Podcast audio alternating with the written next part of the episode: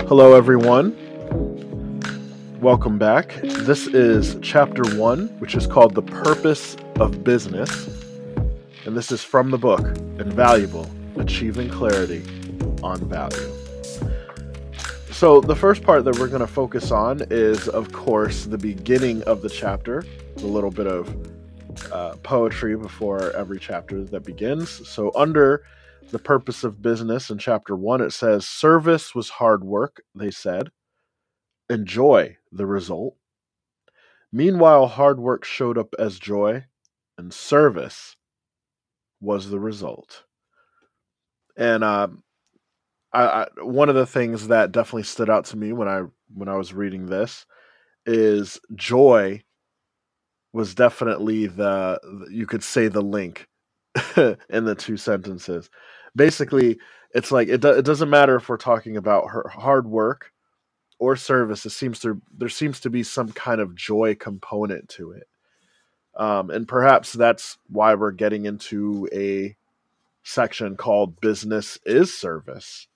Um, did you want to talk a little bit about this whole concept of business as service and why you decided to begin your first chapter uh, with that concept? That's a really good question.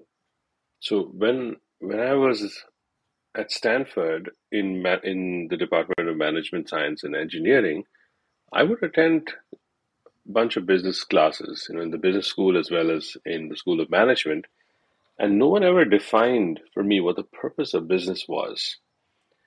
So that's kind of interesting. And yet, all uh, all of us graduating seem to be in this environment where the purpose was implied to be profit or shareholder value creation. And yet, no one explicitly defines such an important goal. Like, hey, if you're going to spend your life in a business, you, you better be clear what, what, why are you doing this? What is the purpose? And and that's uh, that I feel is the foundation. If we are not clear about the foundation, everything, all the metrics we use, flow from that purpose. So it is astonishing to me that we don't have an explicit reflection on what that purpose is, because then then you cannot talk about validity. Validity only comes when you have clarity of purpose. So that that was the main reason why I wanted to reflect on at least somebody I knew in my life who thought about it. What was the purpose of business? And I wanted to start there. Huh.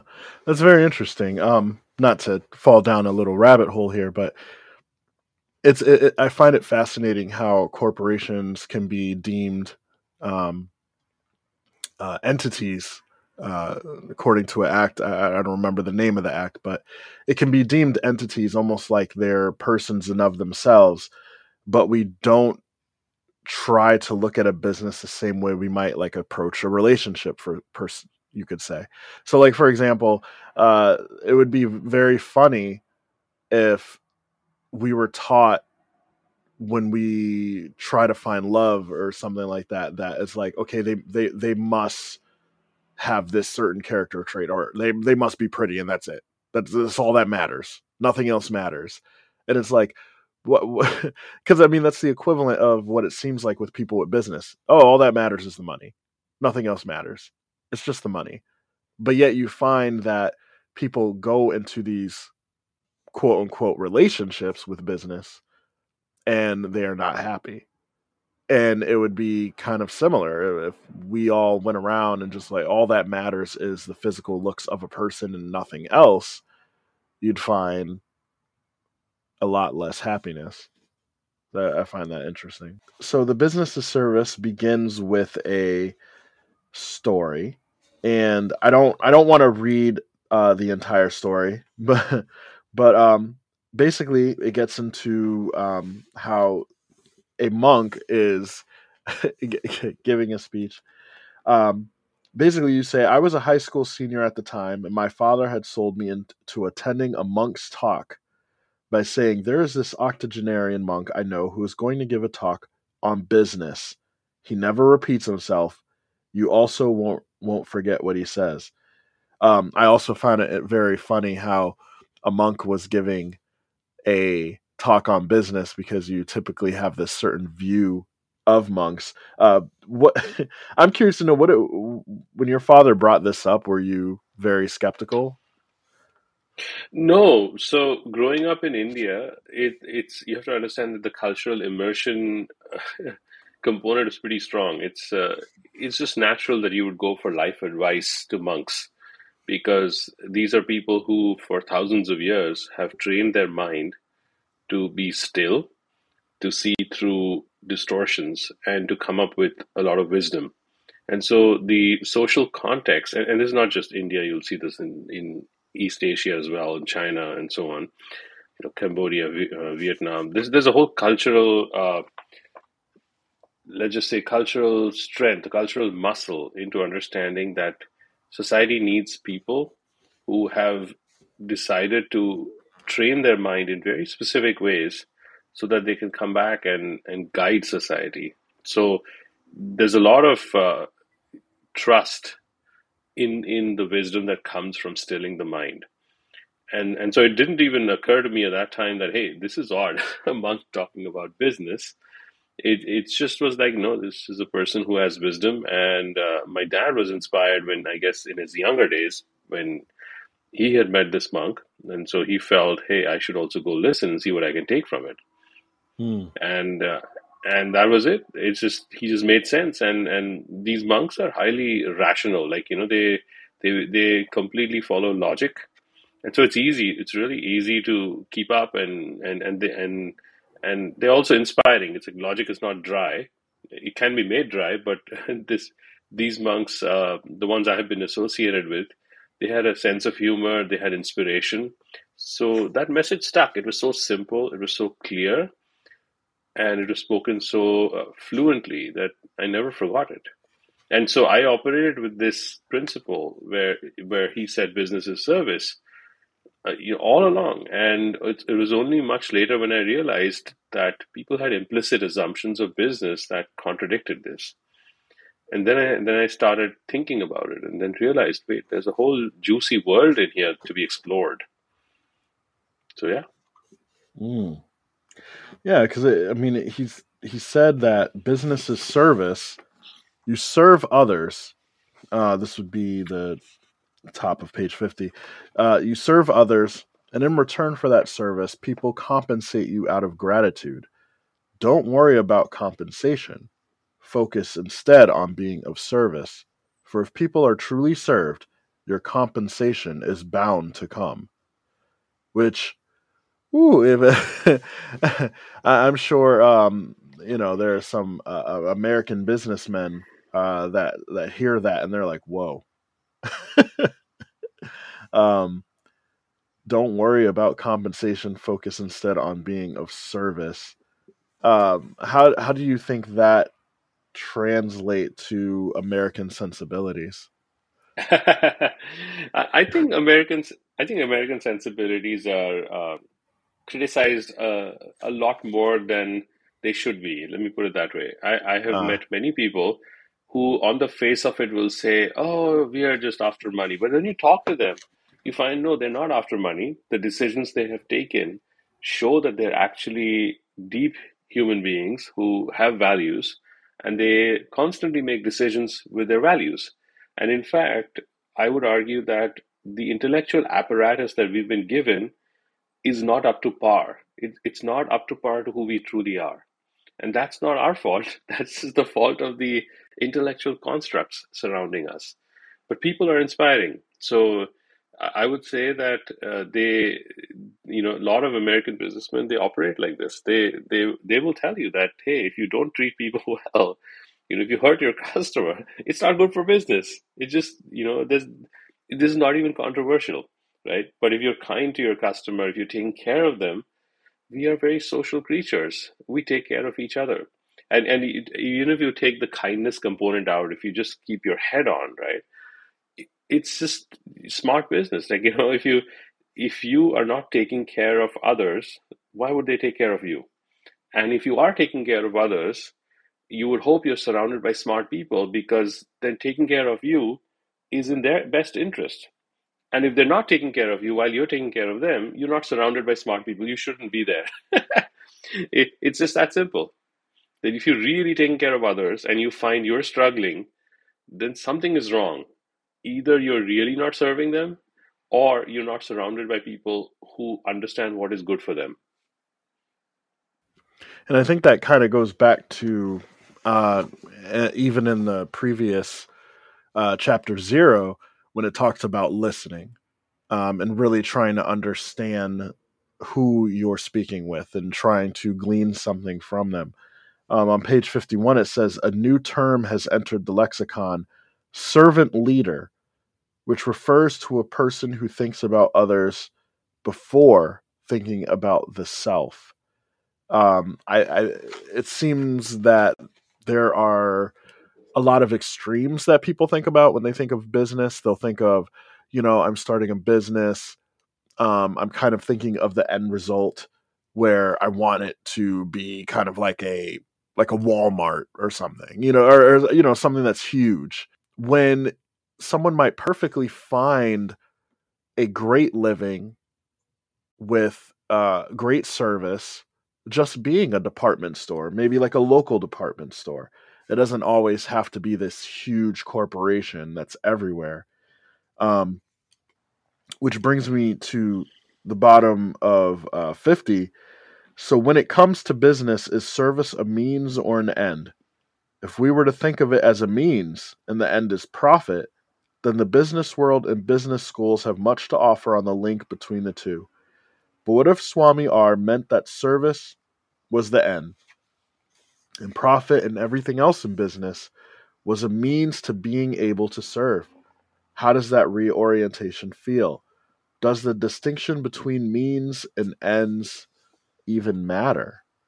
Uh, what would what would your advice be for someone starting out with a business? I mean, I, I know that you would probably be like, okay, well, it's about service, but what if someone was like, you know, I I I, I want to be huge one day. I want to be like the next Amazon. What would your advice to them be?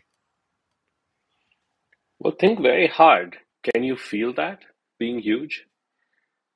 And flip it around. What if it was, I want to bring something very special into the universe that will make people smile, that will really serve people in miraculous ways? Can you feel that? Which one is stronger? And and and be very real about this that these ideas of success which are connected to copying somebody else's success, right? Being huge, being famous, being rich. These are not things that you can easily feel. Even if you think about it today, like, oh, it'll be wonderful. It's like, really? Okay, if you think that'll be wonderful, compare it to the last time you built something, built something and, and for somebody else, or served somebody in ways that were profound. You, have you had that experience? And what was that? How did that feel? and and some people have had it early in life and some people it takes a little while for them to connect with that but i have found as i've grown older that this idea of scale this idea of huge success and all of that these are very um, intangible intangible in the sense you can't actually connect with it even when you're there so go go talk to the people who you believe have achieved that kind of scale and are highly successful and ask them are you on cloud nine? Do you feel like you've achieved it? And you will find that they have their own struggles. They they don't really see that as as something that's the core of their existence. In, in fact, if you know the people who I respect as highly successful, I find them as highly passionate about something they're creating out of love, out of joy. And it just so happens that the market has rewarded them but they almost immediately take that reward and put it into their next goal of service, the next thing that they want to give back. And that's a wonderful way of being. You know, it's not they're not they're not hoarding. They see themselves as trustees of the wealth that has come their way, and they, you know, the the people I respect, they see it as flow. That it it's just we're just temporarily here. We see some resources. We see we've been given some power how do we make it go to the place where it's needed the most? And they have that kind of an attitude.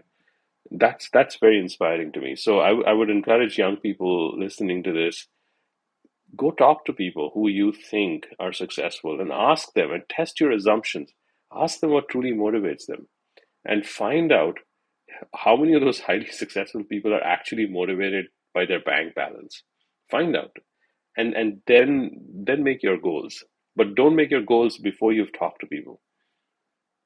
Oh, oh, that's really good. That's really good. Um, especially since it it kind of gets into our next session, uh, our next section when it's talking about counting dental health. Uh, this is fascinating to me because it talks about how you know we're taught like, oh, you know, brush twice a day and everything, and there's this assumption that okay, so say one person is brushing twice a day, and they have great dental health. But then a different person who might have, you know, they might have cavities or whatever, and they're like, but I also brush twice a day. So I don't understand. Like, I don't understand what is going on. The, the people are thinking of just one way. They're just thinking of one way of thinking instead of understanding the entire situation. So it, eh, instead of assuming that, okay, well, I, I, I brush twice a day, surely I should have the same dental health as this person. Perhaps if they actually talked to the other person, they might be like, well, I ensure that it's not just twice a day. I brush for three minutes. I make sure to cover my entire mouth. I uh, use this certain toothpaste. I, um, uh, this is what I eat. Um, you know, there's there's a whole bunch of information that can be gathered of why one person might be doing better than the other, and it kind of goes to the example you just gave with business. You actually have to go to the people that have achieved these things and ask them what did they actually do. It, it might not be something as simple as uh, profit um, what what made you what made you use this example of uh, dental health? I'm curious. It's really interesting. It's it's such an accessible example, right? We we are in a society that's obsessed with measuring value. Okay, and this was and you, you might have seen that in the preface, right? When I mentioned how I got started with this work. At some point, I realized I didn't know what value meant and and that is when I started asking these questions, which apparently have not been asked before in our discipline. So, and and it's a juicy thing. It's a wonderful thing, by the way. It's a it's great when you find a new question. The whole point of research is not to find answers, but to find great questions. So that's the hallmark of uh, you know, research that's meaningful. And and to me, this is very a very meaningful question. What is of value? It's a it's a question to be lived so when you quickly say, "Oh, I want value metrics," right? I want uh, I want measures of value. Okay, well that assumes that you know what is of value, and I am challenging the fundamental notion that measuring value is a useful exercise. I'm instead saying that we human beings have a very rich apparatus which knows how to create value and metrics help us when we are creating that value as opposed to measuring it so if I was measuring value, you are absolutely right. I would need to understand all these nuances of context. And by the time I'm done, I'm drowning in complexity. It was like, okay, how do you take, let's say, a dissertation on dental health and make it accessible to everyday human beings? Well, there is nothing we have found which is more powerful than, than that construct of brush twice a day. Right? Toothpaste and all that other stuff comes later. Sure, but if you can follow that dictum, you are actually going to create dental health, whether or not you know how to measure dental health. And that's what's more important. Mm. Right, and, and and it goes into uh, your first uh, aphorism is, or the first two, where it says use metrics not to measure value, but to drive value creating behavior. And then the second one says, What truly counts is not measurable. What is measurable does not truly count. Let's test this a bit. You go on to say, I check my weight every day and care about it. As a measurable metric, weight can give me important information about an immeasurable value, my health.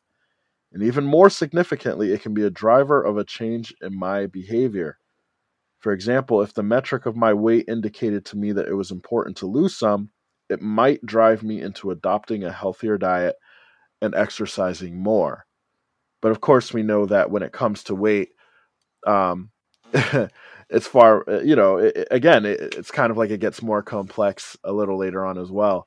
Um, so it really determines like what is that value. Like for example, if we're talking about BMI, um, according to BMI, uh, Dwayne the Rock Johnson is morbidly obese. Um, although, I, I, mean,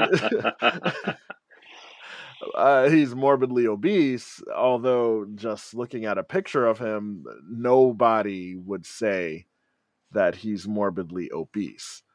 So it really, so it really is not so much about the metric itself sometimes, but about taking in all of the information to drive that value creating behavior um uh you know in your your next aphorism it says good metrics are those that are clear.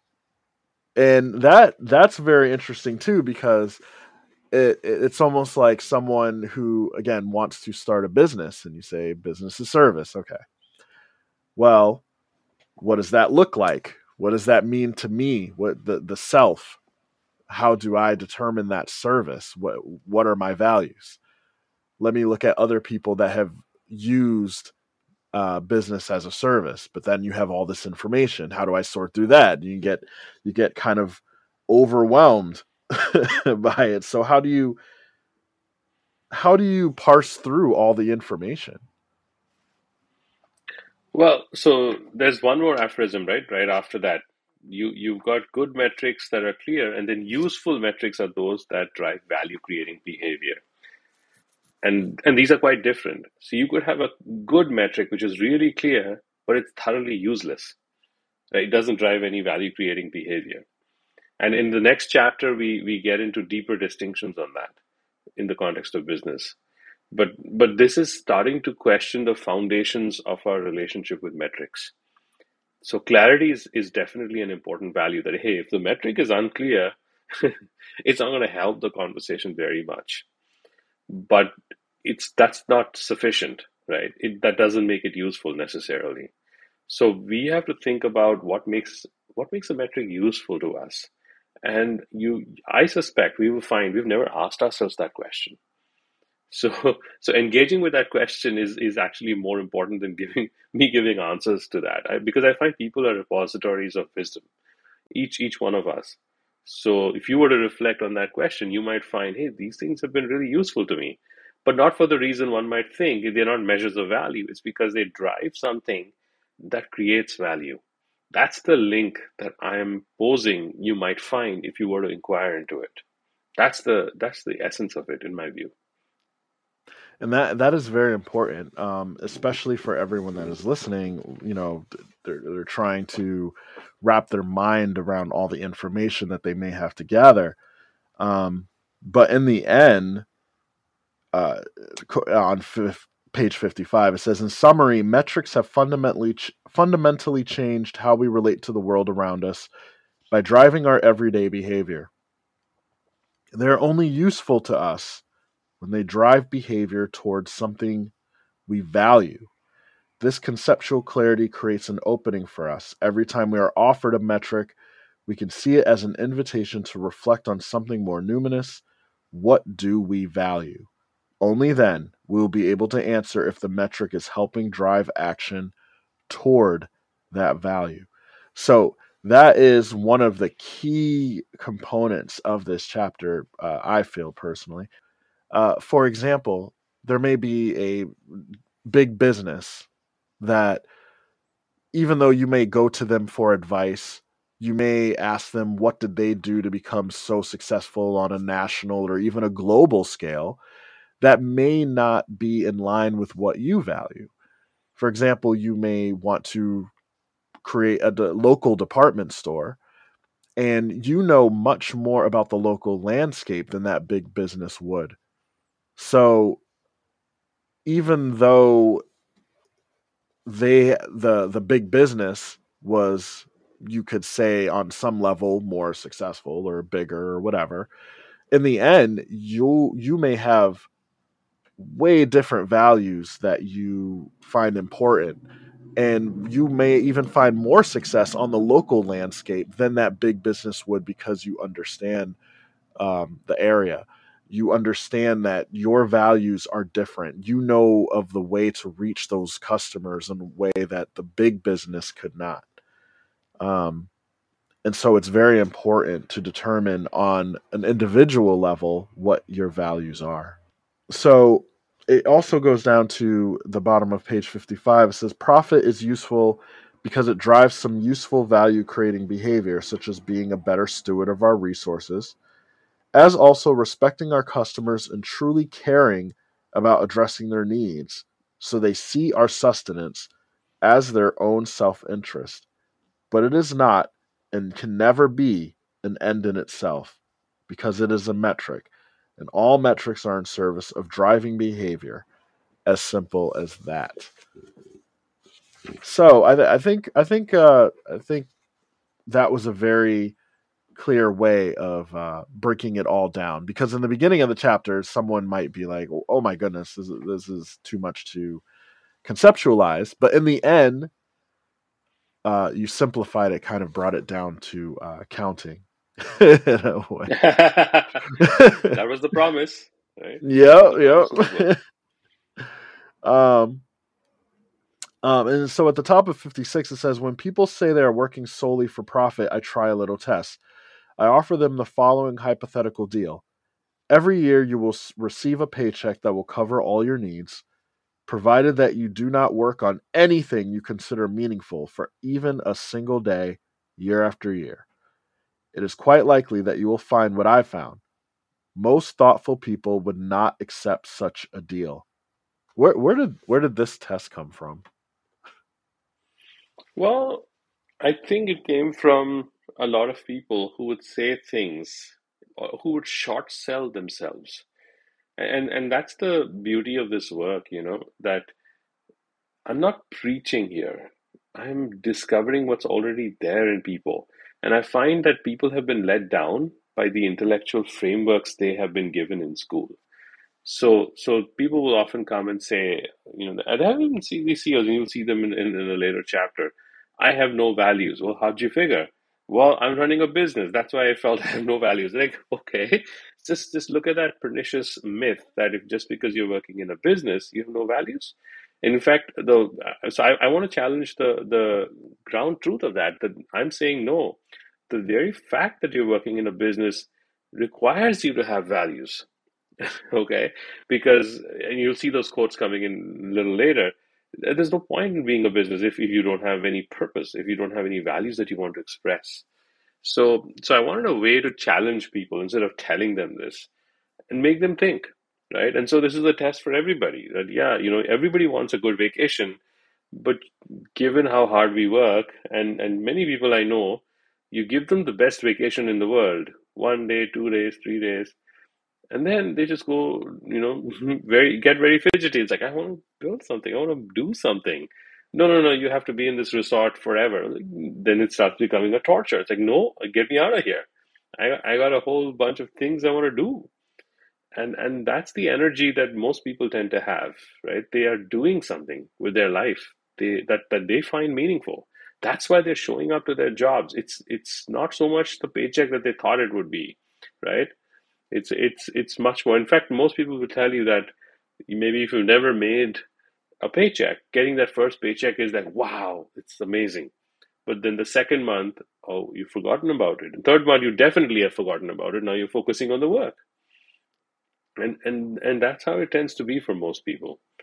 So so when we say that oh i'm just doing this for profits you just short sold yourself. No you're not just think about your actions. They don't support the theory that you're doing it for profits. There are a lot of things we do. It makes no sense to, you know if the goal is only just profit. You know we work very hard and take care of each other. These are things that connect to who we are.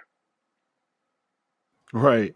Um, yeah, because e- even a little bit down, you say uh, buying into a business's sole purpose as shareholder value creation is like saying that the sole purpose of my life is to make my bankers happy, which I, I don't think anybody would say that. Um, and then a little bit further down, this is page 56. Yes, we must pay back what is owed to our bankers, but that is a statement of obligation, not a state of being. I don't think anybody, I don't think anyone would. My sole purpose in life is to make the shareholders happy. Um, you know, may, maybe there's one. I don't know, but maybe, maybe there's one. people say it all the time, right? But but if you test right. it, they're like, wait a second, that sounds silly, right? That's not my reason for existence. I'm I'm grateful. They they lent me money and and I want them to do well because of that faith, that trust in us. So that's a different that's a noble intention.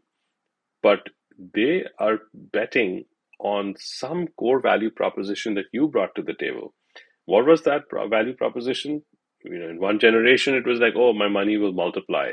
Okay, that could have been a motivation for some people. Nowadays, you'll find it's more around value creation. It's like you want the world to be a better place, and I'm putting my money towards supporting that in some way because I believe these folks are doing something in that direction. And it's great if that money can multiply doing good. That tends to be the general motivation of most investors these days. So, so I, I feel like there's a lot of diversity of motivation, but it bends towards doing good in the world. That's been my observation. Mm. Yes, and the, and then getting further into that joy, um, on page fifty-eight, uh, says Nobel laureate poet Rabindranath Tagore recognizes the heaviness of service in a famous quote attributed to him. I slept and dreamt that life was joy. I awoke and saw that life was service. I acted and behold, service was joy. And a little further down, as you start to get into the poem, it is the word I that represents our limited ego. It is the I that dreamt up joy. It is the I that experienced the reality of the world where service is needed. And it is the I that had to find a way to use its unique conditioning to go beyond the bounds to touch another and in so doing, touch life itself through the feeling of joy. And so it really goes back to the self.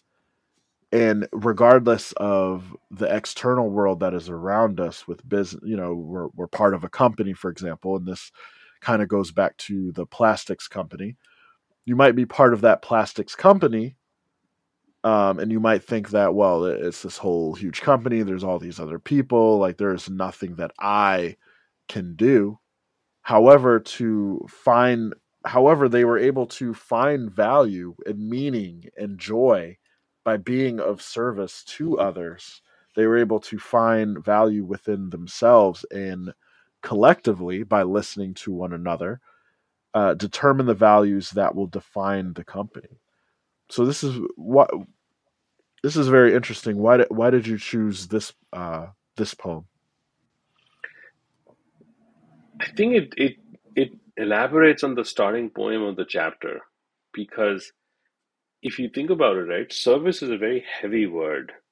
I, I don't like its roots. I think it comes somewhere here in this chapter that the word service comes from the Latin servitium, which means slave, being a slave, right? And that's not a good feeling. Like, well, I'm not a slave to anyone.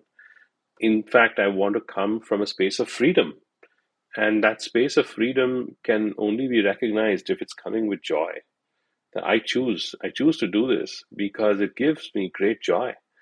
And and so my proposal is a little bit radical, even though it seems like a play on words, it's really serious. It's like, hey, if in, instead of framing this as serving and service and heavy stuff, no, lighten up.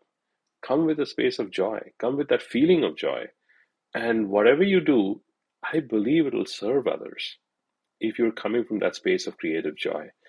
And if you're coming from a creative joy spirit, right, it's it's not going to be heavy. It's going to be fun. And even when you're you're slogging away at the at the edge of your physical limits, you will still find it fulfilling. You'll find that it's meaningful, that it's worth something, that you you took that extra effort. your river of generosity overflowed. And, and that's a different way of being, that's a different way of working. That's, that's what I want to tap into. And that's what this poem opens up for me, Tagore's poem. That, hey, when you act, you find that service is not heavy, it's actually very joyful. So I want I want to explore that space. I want to feel that. Hmm. And, it, it kind of goes back to uh, uh, that quote: "Perception is reality," and it's almost like you're inviting um, others to change their perception. It, you know, on the bottom of page fifty-eight, it says, "Imagine a flute player who is not willing to accept the fluteness of the music a flute produces." and instead laments that the flute does not sound like a saxophone. That that flute player will never make great flute music. We are that flute player. The sound of the saxophone is the narrow agenda that we are chasing that is not authentic to the unique sound of the instrument we have at our disposal, our own conditioned selves. Our joyful service can only be unlocked when we accept our fluteness, which is our unique conditioning, and use it to produce the unique music of our heart. I I love that because it makes me think of life as well. Um, you know, even we're all dealt certain cards. We don't get to determine uh, who our parents are, where we grow up, uh, many different things. And it's like, you know, we can accept the cards that we were dealt and just be like, oh, I don't like this. I don't like this. I'm just, you know, it's kind of the equivalent of a job. Oh, I don't like this job, but I have to stay at this job. I have to keep on working. I can't really think about changing anything. I can't change anything. However, another perception is, you know, I, I can change things or I will work with the, the cards that I'm dealt. Based on the hand that I have, how can I play this? Um, so I, I, really I really like that, especially since it's a nice parallel uh, between business and life itself. So what what uh what made you think of uh were there any other examples besides like flute players that you were considering uh putting in this book? I'm I'm curious. I think I think you nailed it, right? Everybody's conditioned differently. And when you understand that, then you start to do something artful with it. It's it, it's sort of the beginning in the preface where I talked about the patterns of this book, right? You have to fully accept the exact situation you're in uh, or the or the limitations you are working under in order to create art. You can't create art by going out of the canvas right? Imagine imagine an artist. Imagine leonardo da vinci saying ah this canvas no it's not big enough for me i'm going to paint in the air well you can try, but no one can see it, right? So, so the idea of art is it's got to have certain rules, otherwise it cannot be art. It's got to have these rules which bound what you're doing, and through those boundaries, you get your opportunity to touch the boundless. So when a dancer is dancing, if it's any classical dance form that you can recognize, you recognize it precisely because they're following a very narrow set of rules. But that's not why you're inspired by it. You're inspired because using those narrow rules, they leaped into something that those rules do not contain. They touched your heart. And that's what the game is about. Art is about touching the heart. And you do that by transcending the rules, not by breaking the rules, but by following the rules and using it to leap out of the rules. It's a very important distinction. Mm. And it, says, yes, yes. And it says how um, the aphorism 1.5 the purpose of business is to be a canvas for our unique service. So we're getting further along here. It's also about looking at the self as well, determining that value, and then using it to create something beautiful. That's great. Uh, it, it, says on bottom of 59 if our volition to serve is not coming out in our present context, it means we have to work hard at changing our context. The canvas also has limitations of time and space, so there is a meeting ground between our artwork and the space a canvas provides. For our life's art to land, we need to po- paint on our available canvas, not someone else's canvas, and not outside the canvas. This is great because it makes me think of legacy again. Uh, it makes mm. me think of how, uh, you know, even the people that have accomplished great things today, that have these huge businesses that are international, you know, whatever's, um, they oftentimes also had humble beginnings. They had a set of cards that they were dealt. They had uh, metrics that they had to sort through and determine their own value. And by having an understanding of the cards that they were dealt, the canvas that is before them, they were able to paint something beautiful. And I, and and it also brings me back to uh, a quote that uh, you know I came across before, um, where it says that we all have 24 hours. It, it kind of like brings back the humility of humanity that even even those people that have accomplished great things, we still are bound by time. It's kind of like that canvas. Like we're still bound by certain rules, no matter how much we want to think that we are stuck in a certain way of thinking or we can't make a change out of our situation. Um, it, that that's right. I, I just want to harp on that. That sometimes people in, in business schools you'll hear this language that constraints are needed, creative constraints. But I don't like the word constraints to begin with, right? Because it by definition traps you. Instead, I prefer the metaphor of an artist's palette. The artist, when they're painting, they don't look at the paintbrush and the paint and the canvas as constraints. If they did, they wouldn't even get started, right? And that's a very different metaphor. Why, why do we use the, the language of constraints to create our life's work? Instead, why can't we think of it as our artist's paintbrush, the canvas, the, the, the palette? That's, that's what we have at our disposal, right? Or if you want the music metaphor, this is our flute or our saxophone or whatever it is. It's our instrument. It's not our constraint. It is the vehicle for our creation. That's a very powerful frame shift. Yeah, it's almost like a whole different way of thinking. I I, I remember, um, I remember when I was in high school. Um, I don't I don't remember the name of the article, but uh, I remember being in high school uh, and I was very focused on okay, I need to go to college. I need to you know get this uh, degree. Then I need to get this job. I had like a certain very narrow way of thinking. And then I came across this article and it was talking about like like the mindset of the wealthy. And I went into it I went into it like probably most people would like, "Oh, I want to be wealthy." Like that's the that's the narrow agenda. However, once I was starting to read the article, it, it, it, kind of changed my mindset because one line said that I'll never forget.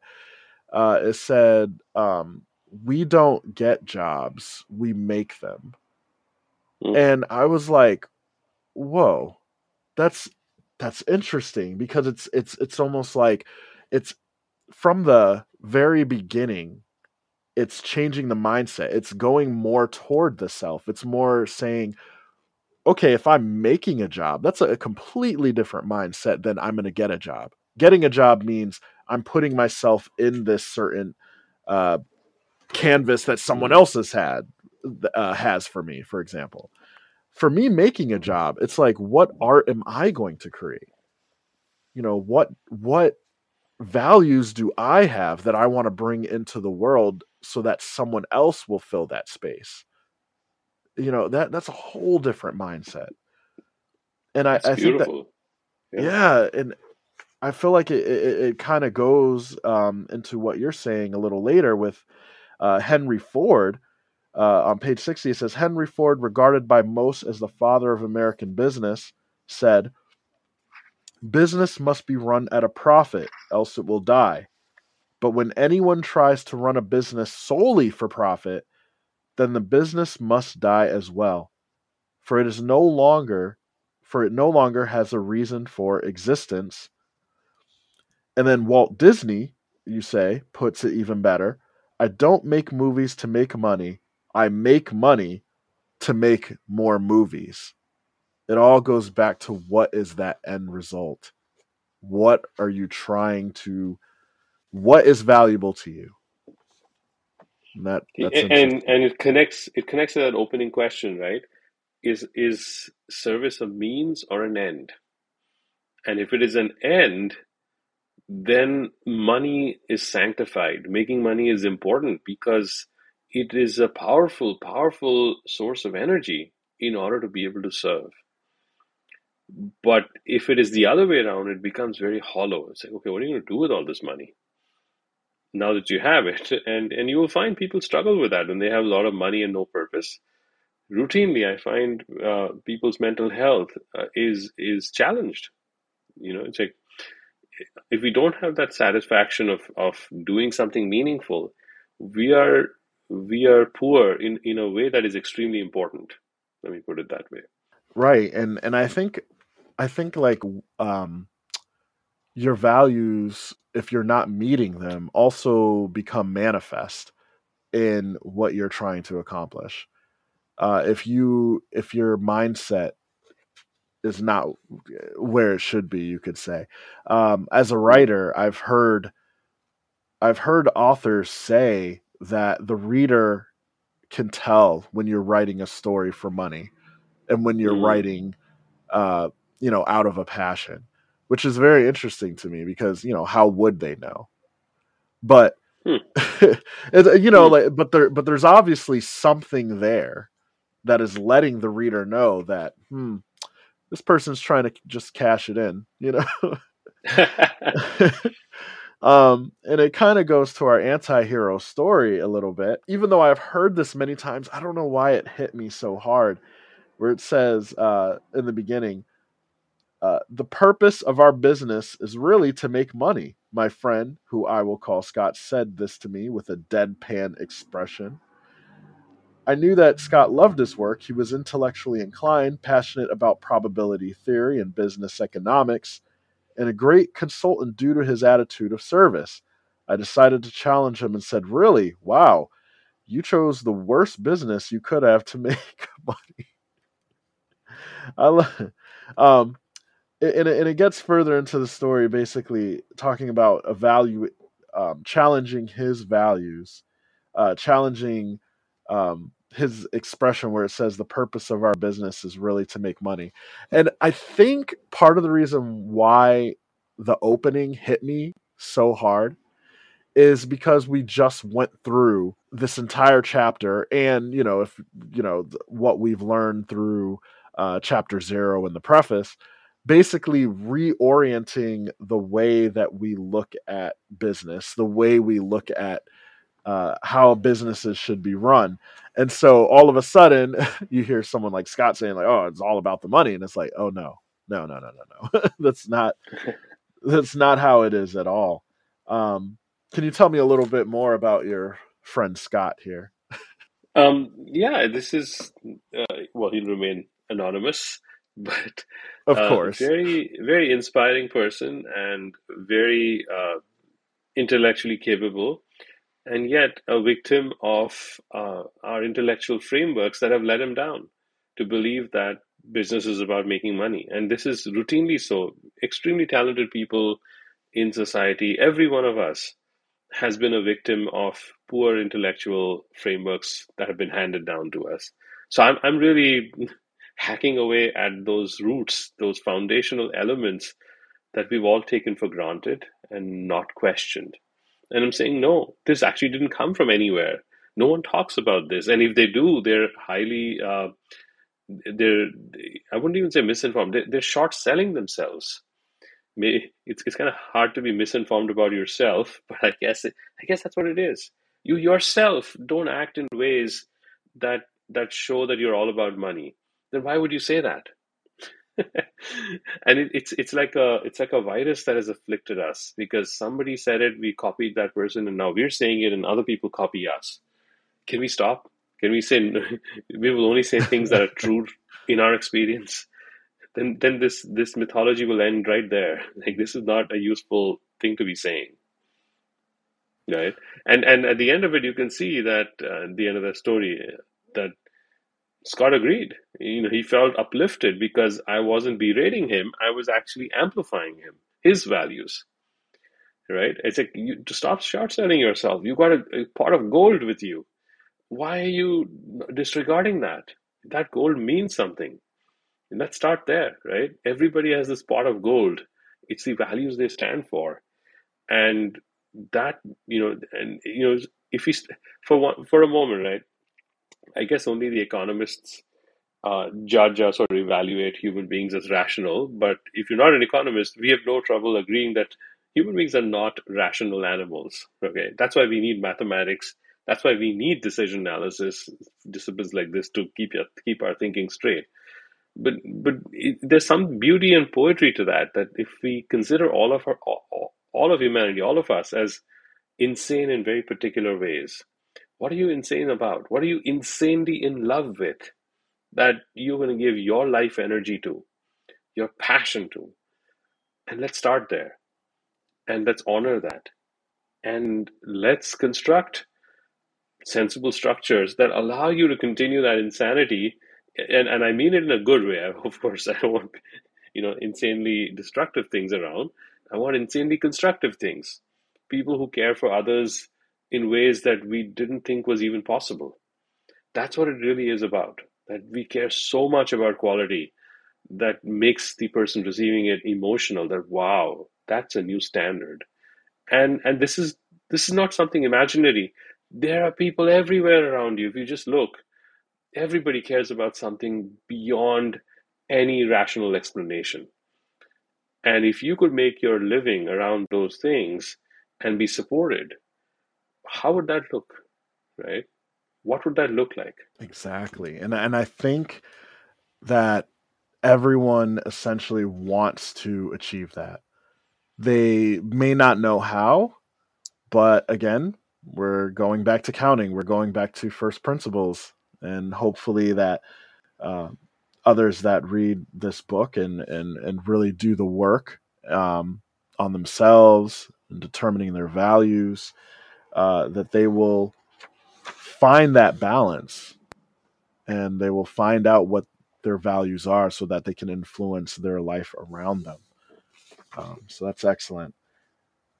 Um, is said at the end, what is a way of relating to business that is different from feeding ourselves as fuel into a machine?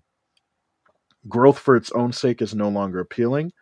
How do we connect to a model of growth that nourishes us? It is time to examine a different metaphor for business. And um, this goes into our questions for reflection. And uh, just like last time, I want to read those uh, so people can hear them and think about them. And then as they read the book, they can also go back to them and keep dwelling. uh, says, uh, number one, what did this chapter open up for you?